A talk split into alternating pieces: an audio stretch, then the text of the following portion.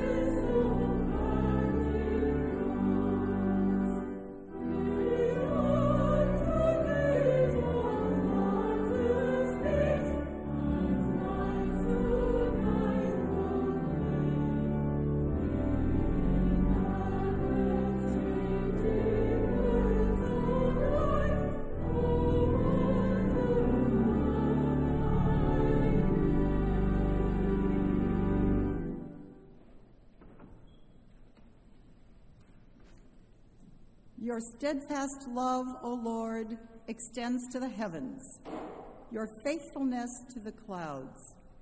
Your righteousness is like the mighty mountains, your judgments are like the great deep. You save humans and animals alike, O Lord. How precious is your steadfast love, O God all people may take refuge in the shadow of your wings. Lord, we thank you for all the light, grace, and life seen and known in the church which nurtured us, praying that still may we be set free from narrow mindedness and complacency. Open our eyes that we may recognize the work of your Spirit among other people and under different forms. And should we yet walk in some things on separate ways, then present before us the common goal toward which we travel. Fill our hearts with your presence, that our mouths may proclaim your praise. Hmm. You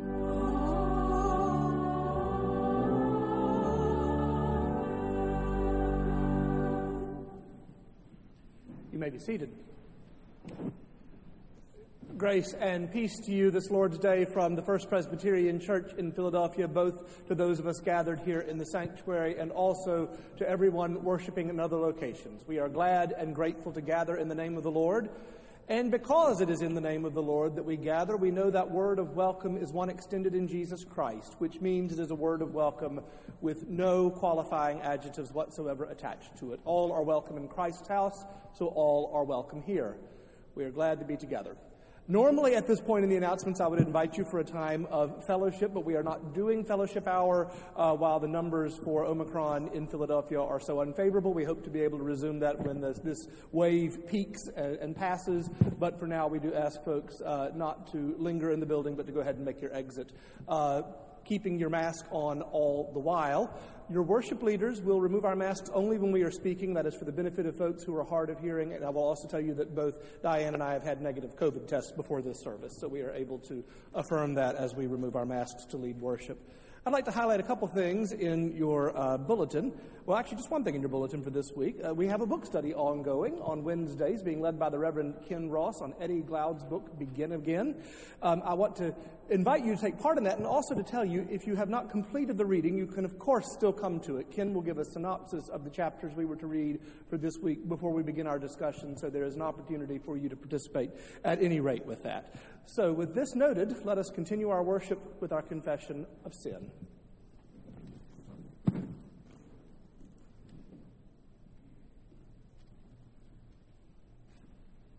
The proof of God's amazing love is this that while we were yet sinners, Christ died for us, Christ rose for us, Christ reigns in power for us. Christ even prays for us. With such assurance, we need not fear confession, but simply draw to our Maker in candor, first together and then in silence.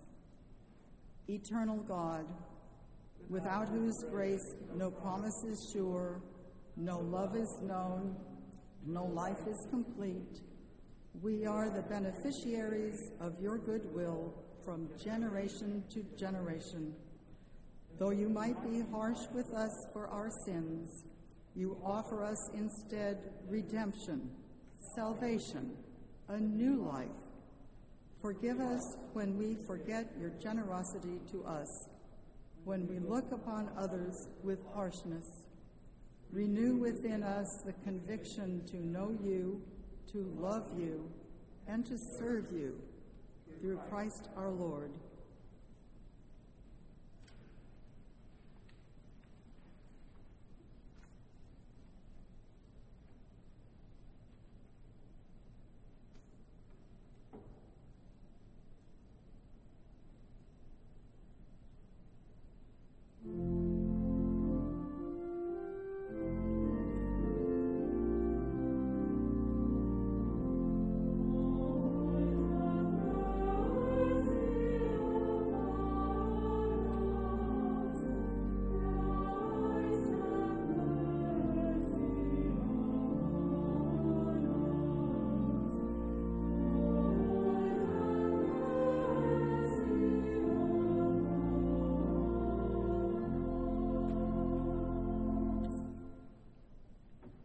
The saying is true and worthy of full acceptance that Christ died to save sinners. Believe the promise of the gospel. In Jesus Christ, we are forgiven.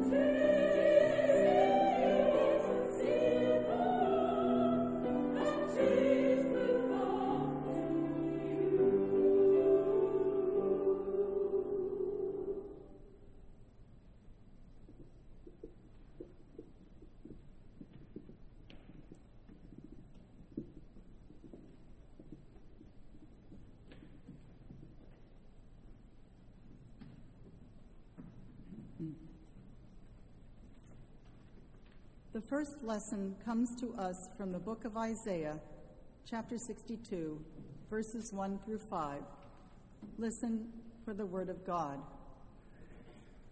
For Zion's sake I will not keep silent, and for Jerusalem's sake I will not rest until her vindication shines out like the dawn and her salvation like a burning torch.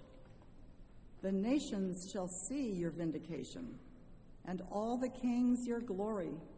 And you shall be called by a new name that the mouth of the Lord will give you. You shall be a crown of beauty in the hand of the Lord, and a royal diadem in the hand of your God.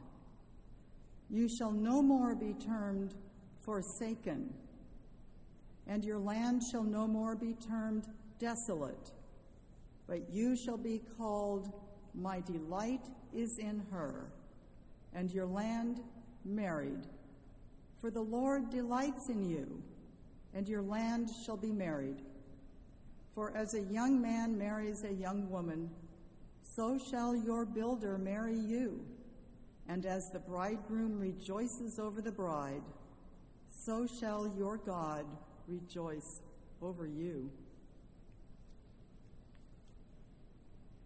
The second lesson is taken from 1 Corinthians chapter 12, verses 1 through 11. Listen to these familiar words of assurance. Now, concerning spiritual gifts, brothers and sisters, I do not want you to be uninformed. You know that when you were pagans, you were enticed and led astray to idols that could not speak. Therefore, I want you to understand that no one speaking by the Spirit of God ever says, Let Jesus be cursed. And no one can say, Jesus is Lord, except by the Holy Spirit. Now, there are varieties of gifts, but the same Spirit. And there are varieties of services, but the same Lord and there are varieties of activities, but it is the same God who activates all of them in everyone. To each is given the manifestation of the Spirit for the common good. To one is given through the Spirit the utterance of wisdom, and to another the utterance of knowledge according to the same Spirit. To another, faith by the same Spirit to another, gifts of healing by the one Spirit, to another, the working of miracles, to another, prophecy, to another, the discernment of spirits, to another, various kinds of tongues, to another, the interpretation of tongues. All these are activated by one and the same Spirit, who allots to each one individually just as the Spirit chooses.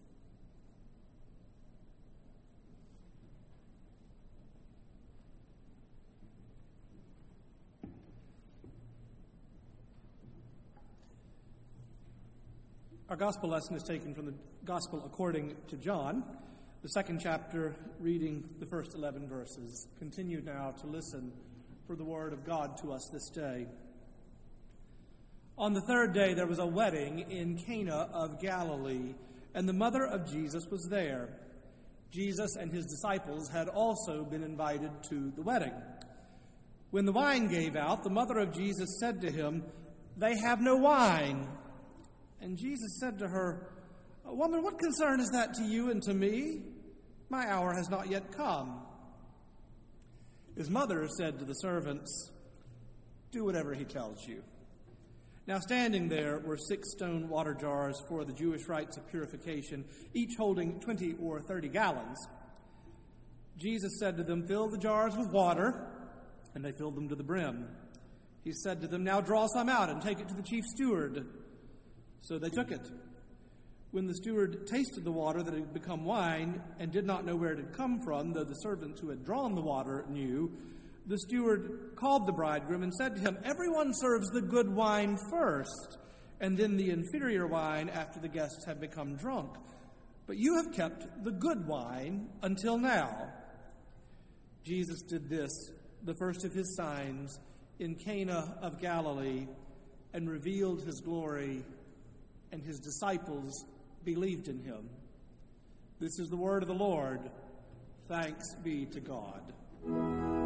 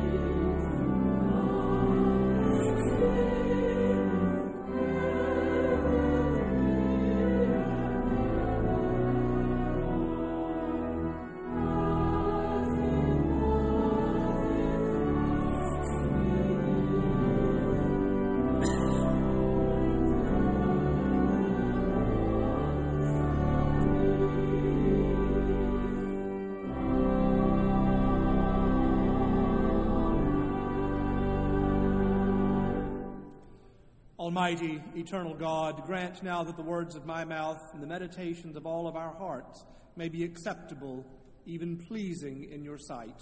O Lord, our strength and our Redeemer. Amen. Some years back, I managed to get on an email list for a company that specialized in bundled travel deals and so every week, like clockwork, I would receive the email equivalent of a glossy brochure advertising some all inclusive holiday excursion. And sort of like a Louise Penny character, I would sit at my desk in Indiana in the winter and salivate over the sunny beaches and with drinks with umbrellas in them and tropical fruit sticking out of them. Fast forward ahead a few years to when I had returned to my hometown of Charlotte, and an old friend of mine from Indiana, Sherry, was now then living in Philadelphia in a very cold winter. And she called me one day and said, I have found an all inclusive resort in Costa Rica where you and I can shake off the winter blues, and the best part is it's only $300, including airfare from Philly. Now, immediately, my skeptic mind switched on. $300 sounded absurdly cheap to me, and I had just heard from another friend who had been on an all inclusive cheap vacation, only to learn that she was first flying standby, and second, that there was a six hour bus ride to the resort from the airport in a rickety bus with no air conditioning that broke down. Now, I have had all of those experiences, but I generally not to have them, prefer not to have them when I am on vacation. So I replied, Sherry, I am not interested in a $300 vacation where I might or might not arrive at my destination at a time yet to be determined. I'm willing to spend $100 more to guarantee our arrival. Now, mind you, even many years ago with that budget, we could have gotten about as far as Poughkeepsie. But we scoured the web nonetheless and found a vacation for a little more than $600 where I could find the actual resort on a map, and it was no more than five miles from the airport. So we then invited our significant others and our friends, bought our tickets, and eagerly awaited time thawing out in Antigua. With a setup like that, you have to know what happened next. Our flight was, of course, delayed. We waited and waited and waited in the airport, each minute chipping away at our vacation. But finally, late at night, we flew out, leaving just late enough that when we arrived at the resort, the gate was locked. The cab driver took his fare and left us with our luggage on the curb. Sometime later, security made their way around to the front and let us in. We went to the main desk, only to be told we have no reservation for you. That's impossible, we replied. It was a bundled vacation, and we've already flown here, so check again. They called the travel agent, back and forth it went. Tensions, you might imagine, were beginning to rise at this point. And eventually they booked us in, splitting us up to far different ends of the resort, where tensions continued to mount on one side of the resort. Several of us decided the next day to take a sail around the island because, you know, that's always a good idea when tensions are high, right? Get on a boat where you can't get away from each other. Finally, we anchored in a cove and got off of our boat and went to swim and to snorkel and to walk the beach. And eventually, I walked back over to Sherry, who had borne the worst brunt of one friend's irritation, and she was sitting in the shallow waters with a mesh bag filled with seashells. Look what I found, she said, holding up a stunning seashell. That is amazing, I countered. They're never in that good of a shape. It's not occupied, is it? No, she replied, and I found one for you too, handing me a seashell. She said, Actually, I found one for each one of us. And as the others returned from their walks or their swims, she handed each one of them one of the beautiful seashells she had found. And just like that, moods started to lift a little bit. The tensions eased. An act of grace and generosity pushed the reset button on our vacation. As I've reflected back over it through the years, I think of it as almost an accidental miracle. Now, we all know miracles. We, we all know the earth shatteringly important miracles we encounter sometimes. You remember a, plane lands on the Hudson River and everyone survives, and they make a movie about it a few years later. Or a disease that was expected to be fatal suddenly goes into remission. We all know the big ones, the, the bona fide, the world has changed miracles. But this isn't a theological term at all. And I, but I think there are sometimes things that are nothing more than miraculous accidents. And so that's why I call them accidental miracles. You've probably encountered a few accidental miracles yourself in your life. They are the occurrences when there is not one single bit of purpose to them other than to introduce beauty and generosity into life. Nobody is alive who wouldn't otherwise have been alive Nobody has been healed of any particular ailment. These are just the sort of life is beautiful moments. I've always thought of that wedding feast in Cana like that. Nobody's life was going to be over. Nobody was suffering, except perhaps from a hangover. Nobody was going to die of embarrassment. We all know they'd had plenty of wine, according to the story. Maybe a few too many guests showed up without returning their RSVP cards, even though you included a stamped envelope with them. And next thing you know, the wine gives out. Nobody's dying. It's not a plane crash. It's just the wine running out. It's not a tragedy. The wine is not necessary.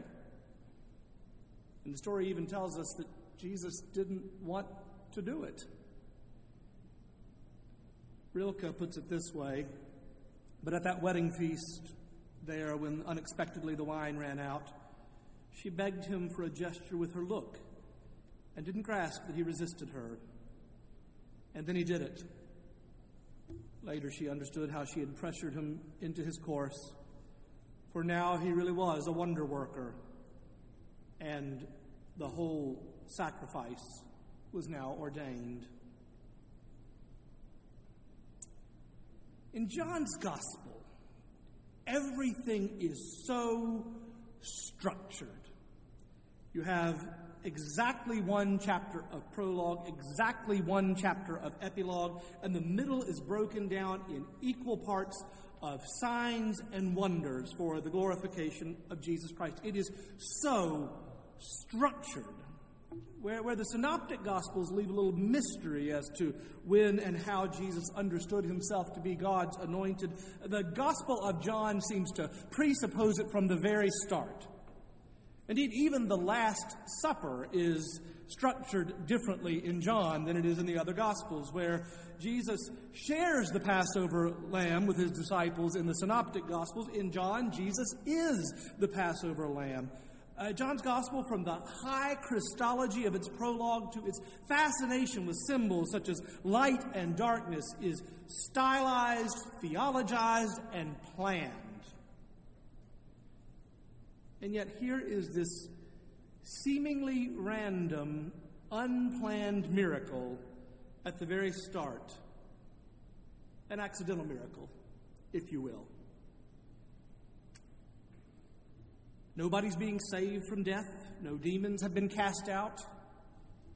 It just adds beauty and generosity to life.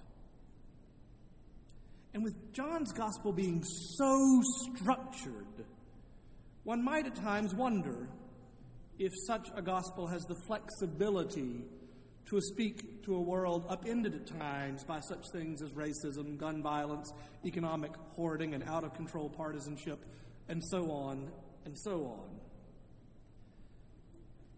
But in this very world, the world where we live, where all those things are true, that is the gospel we need. A gospel where grace breaks in for no reason other than that it is grace. We need a world filled with generosity. I can't remember if I've ever told you that one time I sat down and calculated the exact amount of, of, wine. It's not hard. Six jars times 30 gallons, that is 180 gallons of wine. A normal sized bottle is 750 milliliters. I'm not talking about the box one you stick at the back of your fridge, but a normal sized bottle that you'd put out on the table. 750 milliliters. That's 900 bottles of wine 600 if you go with the conservative estimate. 900 bottles of wine. That's just showing off. That's abundance. That's grace. The poet Richard Wilbur concludes that the world's fullness is not made but found. So, what concern is that to you and me? The concern is that God, who is the fount of every blessing, God whose giving knows no ending, God is the source of all life, all grace, all truth, all beauty, and it is given with endless abundance. Many years ago, I was singing with the Princeton Seminary Choir, and our director, Martin Tel, informed us that we were going to sing the final verse of Amazing Grace in canon. Now, to my mind, that was a horrible idea. That is the verse where the rhetoric sort of soars. You remember 10,000 years and all, and the organ, if it's already loud, gets even louder. And, and more to the point, Amazing Grace is not around. But Martin insisted. He said it's pentatonic, and that means that every note can be played with every other note. It just works. Trust me. Well, it wasn't that I didn't trust him, it's that I wanted to sing the song the way I wanted to sing the song. But when we started singing, and it was a four part canon, a tight canon, and we were singing it twice, I began to hear the words repeating as the canon sort of started to roll along, as a canon does. When we've been there 10,000 years, 10,000 years, 10,000 years, 10,000 years, we've no less days, we've no less days, we've no less days, we've no less days. Abundance, unnecessary grace and when the canon began to conclude, Martin had us hold the final note, and finally the last thread of the canon came into a single sustained note, and he faded us out one by one until only a single alto voice remained. And then he started us singing this verse again, adding us in one by one until it was a cacophony of grace with thousands, days, years going on and on, all over one another, mixed and mingled together. The abundance of God in musical form. And the message to me that day, the message for us this day, is you can't exhaust God's grace. It's like finding 900 bottles of wine when the party's already in full swing. It's like hearing that 10,000 years is not enough time to experience the fullness of God. And perhaps my favorite analogy it's like winning the lottery when you haven't bought a ticket. I'm pretty sure John didn't put this story right at the beginning of Jesus' ministry for no reason. It seems to serve absolutely no purpose other than to be a marker of generosity and beauty. And to make that statement before one more word about Jesus was said. Jesus, who in John's Gospel tells us he comes that we might have life and have it abundantly. What concern is that to you and me? We are both the recipients and the bearers of that grace. We are the recipients in a world that is so full of God's grace that we could never exhaust it. And we are the bearers in a world that at times seems bereft of grace because it does not understand that God's grace is not made by us, but only found, only found. There's an old fable that is told of a teacher in a missionary school in Africa. After getting to know her class, she shared that she would miss being with her family on Christmas Day. And the children were interested in the practices of Christmas, so she spoke of worship and church, and then added, almost as an afterthought, that giving presents was part of the celebration. Why? The children wanted to know. And she thought for a moment and replied, Well, the, the gift is an expression of love and gratitude for our friends and family, and we give them at Christmas time to remind ourselves of what God gave us in Jesus. Well, when Christmas Day arrived, a child in the class brought the teacher a seashell of spectacular beauty. Wherever did you find it? his teacher asked. And the boy told her of a cove where this particular kind of seashell could be found, and she thanked him for it. Later, she looked on a map of the surrounding area and was startled to note that the cove where the pupil found the shell was many miles away by foot.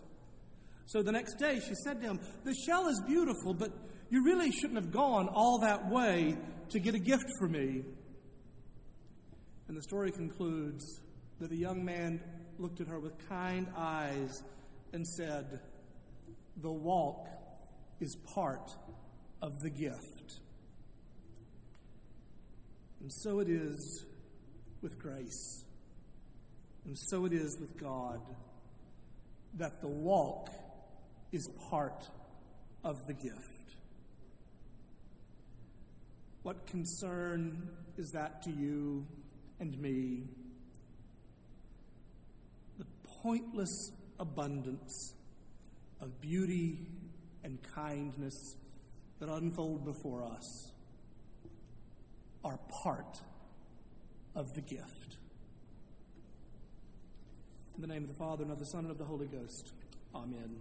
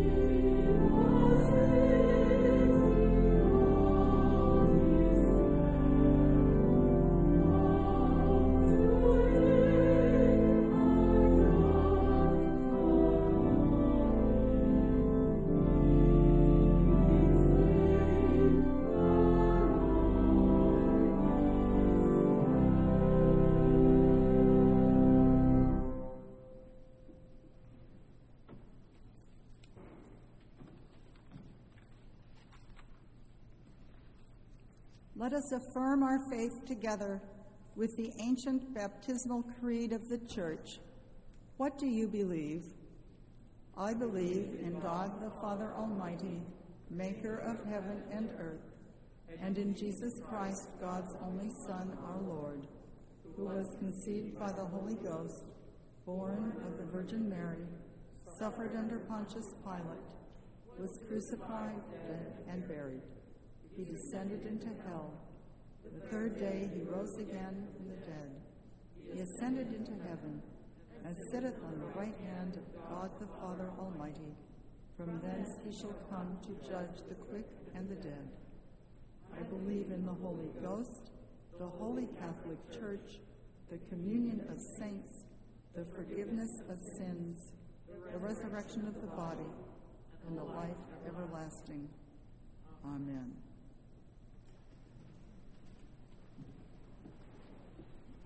Remembering that all that we have and all that we are is a gift from God, let us return to God the gifts of what we have taken from God's abundance and the prayers of our hearts with our morning offering, remembering whether we make our gifts online or following the service, God loves a cheerful giver.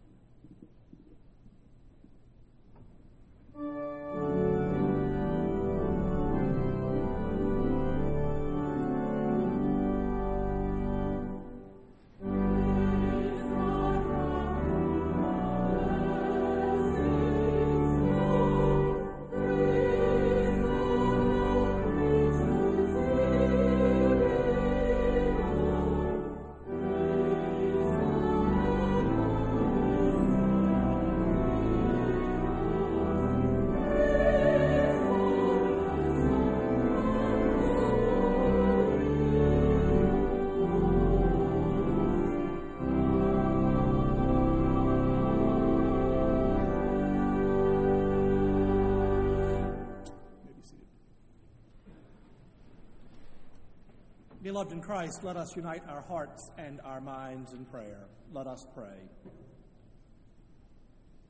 Holy God, from whom all our blessings flow, we thank you and praise you for the abundance with which we live. Bless our offerings that they may stand as a reminder to us of your ongoing claim on our lives, a claim marked by living with your justice, your mercy, and your love. God of love, sanctify our lives that they may stand as markers of your justice. On this weekend, when we remember the life and witness of Dr. King, we are reminded that you have called us to be partners with you, co creators of a world of justice.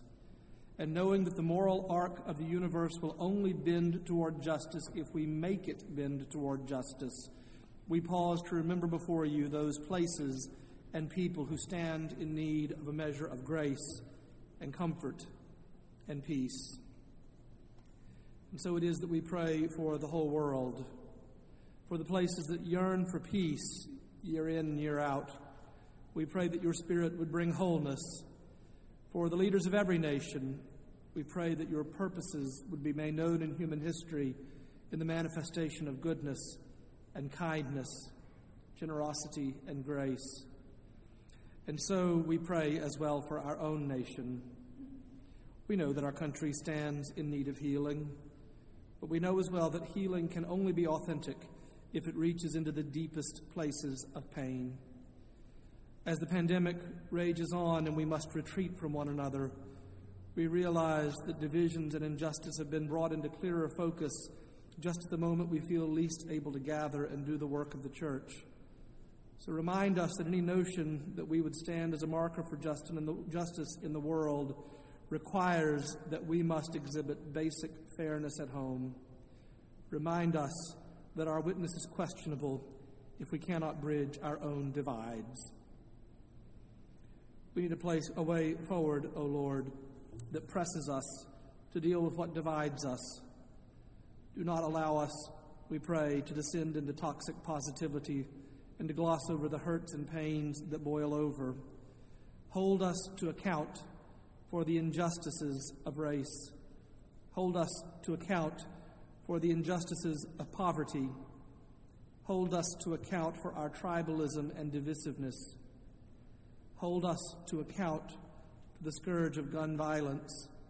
Because, O oh Lord, we know that if we do not address these problems at the places of deepest pain, any solution will be fleeting.